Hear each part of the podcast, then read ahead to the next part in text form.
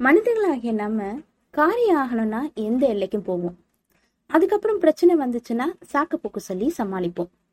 அப்படி சமாளிக்க முடியலன்னா மாற்று வழியை தேடுவோம். இது வந்து ஒரு உலகத்தோட ஒரு வழக்கம்.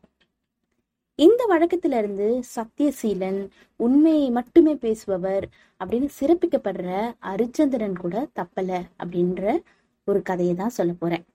அவரு யாரை ஏமாத்தினாரு? எப்படி ஏமாத்தினாரு? இந்த காரணத்துக்காக ஏமாத்தினாரு? யாருக்காக ஏமாத்தினாரு? இதெல்லாம் தான் இப்ப நம்ம தெரிஞ்சுக்க போறோம். இந்த கதையை சொல்ல போறது உங்க ஹர்ஷா ஸ்டோரி டெல் சசி. திருச்சந்திரன் சூரிய குலத்தை சேர்ந்தவர். இவரோட தந்தை வந்து திருசங்கு. இவங்களோட தோன்றலாதான் இவங்களோட வம்சங்களாதான் பிற்காலத்துல வந்து தசரதன் ராமர் இவங்கெல்லாம் வராங்க. ஹரிச்சந்திரன் சந்திரமதி அப்படின்ற ஒரு ராஜகுமாரிய சுயம்பரத்துல திருமணம் செய்கிறாங்க இந்த சுயம்பரத்துல சந்திரமதிக்கு ஒரு அசரீரி வந்து சொல்றாங்க. அதாவது சந்திரமதியோட கழுத்துல அவங்க பிறக்கும் பொழுதே ஒரு தாலி இருக்கும். அந்த தாலியோட தான் அவங்க பிறந்திருப்பாங்க. அந்த தாலி யார் கண்ணில் படுதோ அவங்க தான் வந்து அவங்கள திருமணம் செய்ய முடியும் அப்படின்னு சொல்லியிருக்காங்க. அது வந்து ஹரிச்சந்திரன் கண்ணில் படும். ஏன் ஹரிச்சந்திரன் கண்ணில் மட்டும் அந்த தாலி படுது? அந்த இதற்கு என்ன இருக்க முற்கதை என்ன? முற்பிறவி கதை என்ன? அதை பற்றி ஒரு ஆடியோவை நான் ஏற்கனவே அப்லோட் பண்ணியிருக்கேன். அதோட டீட்டெயிலை டிஸ்கிரிப்ஷன் பாக்ஸில் கொடுக்குறேன். அதை கிளிக் பண்ணி தெரிஞ்சுக்கோங்க. ஹரிச்சந்திரனும் சந்திரமதியும் திருமணமாகி ரொம்ப சந்தோஷமா வாழ்ந்துட்டு இருக்காங்க. அவரோட நாட்டையும் அவர் ரொம்ப அழகா நிர்வகிச்சுட்டு வந்துட்டு இருக்காரு. திருமணமாகி பல ஆண்டுகள் ஆகியும் இவங்களுக்கு குழந்தை இல்லை. அதனால ஹரிச்சந்திரன் தனக்கு பின்னாடி தனக்கு வாரிசு இருக்காதோ அப்படின்னுட்டு ரொம்ப பயப்படுறாரு. அதனால தன்னோட குலகுருவான வசிஷ்டர்கிட்ட போய் ஆலோசனை கேட்கிறாரு வசிஷ்டரோட ஆலோசனைப்படி வர்ணனை நோக்கி அவர் தவம் செய்யறாரு அந்த தவத்துல மகிழ்ந்த வர்ண பகவான் உனக்கு குழந்தை பெற்ற தரேன் ஆனா அந்த குழந்தையை யாகத்துல எனக்கு பலியா தருவியா அப்படின்னு கேக்குறாரு. பகவானே மலட அப்படின்ற பேர் எனக்கு நீங்கனா போதும். நீங்க சொன்னபடியே செய்யறேன் அப்படின்னு ஹரிச்சந்திரன் அவருக்கு வாக்கு கொடுத்துட்டாரு.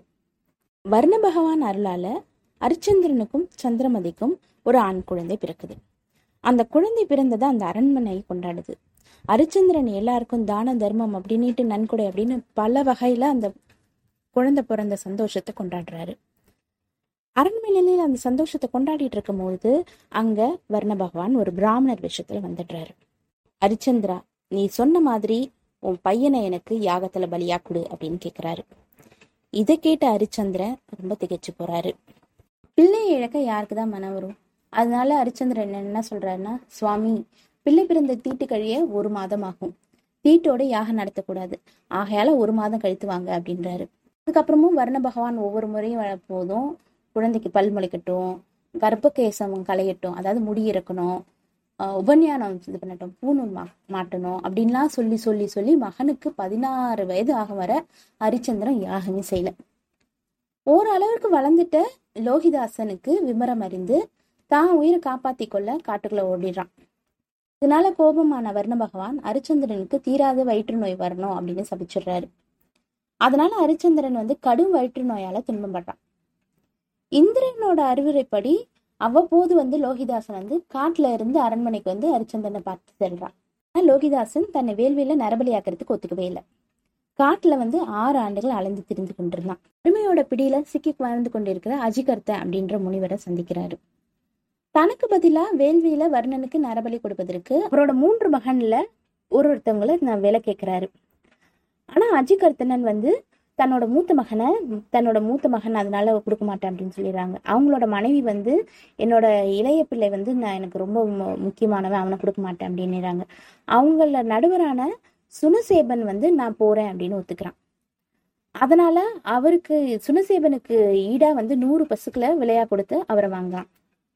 சுனசேபனையும் அவரோட தந்தை அஜிகர்த்தனையும் அரண்மனைக்கு அழைத்து சென்றான் லோகிதாசன். லோகிதாசனுக்கு பதிலா சுனசேபனை நரபலியாக்க ஏற்றுக்கொள்ள வர்ணதேவனும் ஏற்றுக்கொண்டார். அரிச்சந்திரனுக்காக விஸ்வாமித்திரர் வசிஷ்டர் ஜமத்கினி போன்ற முனிவர்கள் வந்து நரமேத வேள்வியை நடத்த சம்மதித்தாங்க சுனசேபன் வந்து நரவேள்விக்காக தூண்ல கட்டி வைக்கப்பட்டான். சுனசேபனை விற்ற அவரோட தந்தை வந்து சுனசேபனை நரபலியின் போது வெட்ட ஒப்புக்கொண்டான்.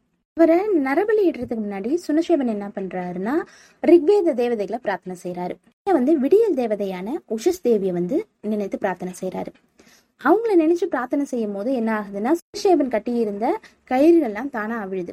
ஹரிச்சந்திரனுக்கும் சுபசேனனோட பிரார்த்தனையால அவரோட தீராத வயிற்று வலியும் குணமாகுது. இப்படி அவர் சாபத்துல இருந்து விடுபடுறாரு. அப்பதான் ஹரிச்சந்திரன் தனக்கு ஒரு வாக்கு எடுத்துக்கிறாரு. இனிமே வந்து உயிரே போனாலும் சத்தியம் தவற மாட்டேன். அப்படின்னு சத்தியம் செய்தாரு. அதுக்கு பிறகு நடந்த கதை தான் எல்லாருக்குமே தெரியும். தீய பழக்க வழக்கங்களை விட்டு விலகி நிற்பது ரொம்ப கடினம். நல்லவைகளை கடைபிடிப்பதில் உறுதியாகவும் தீவிரமாகவும் இருப்பது மிக மிக கடினம். அவ்வாறு கடைபிடிச்சா நிலைத்த புகழை அடையலாம் அப்படின்றது அரிச்சந்திரன் வரலாறு நம்மளுக்கு விளக்கும் ஒரு உண்மை.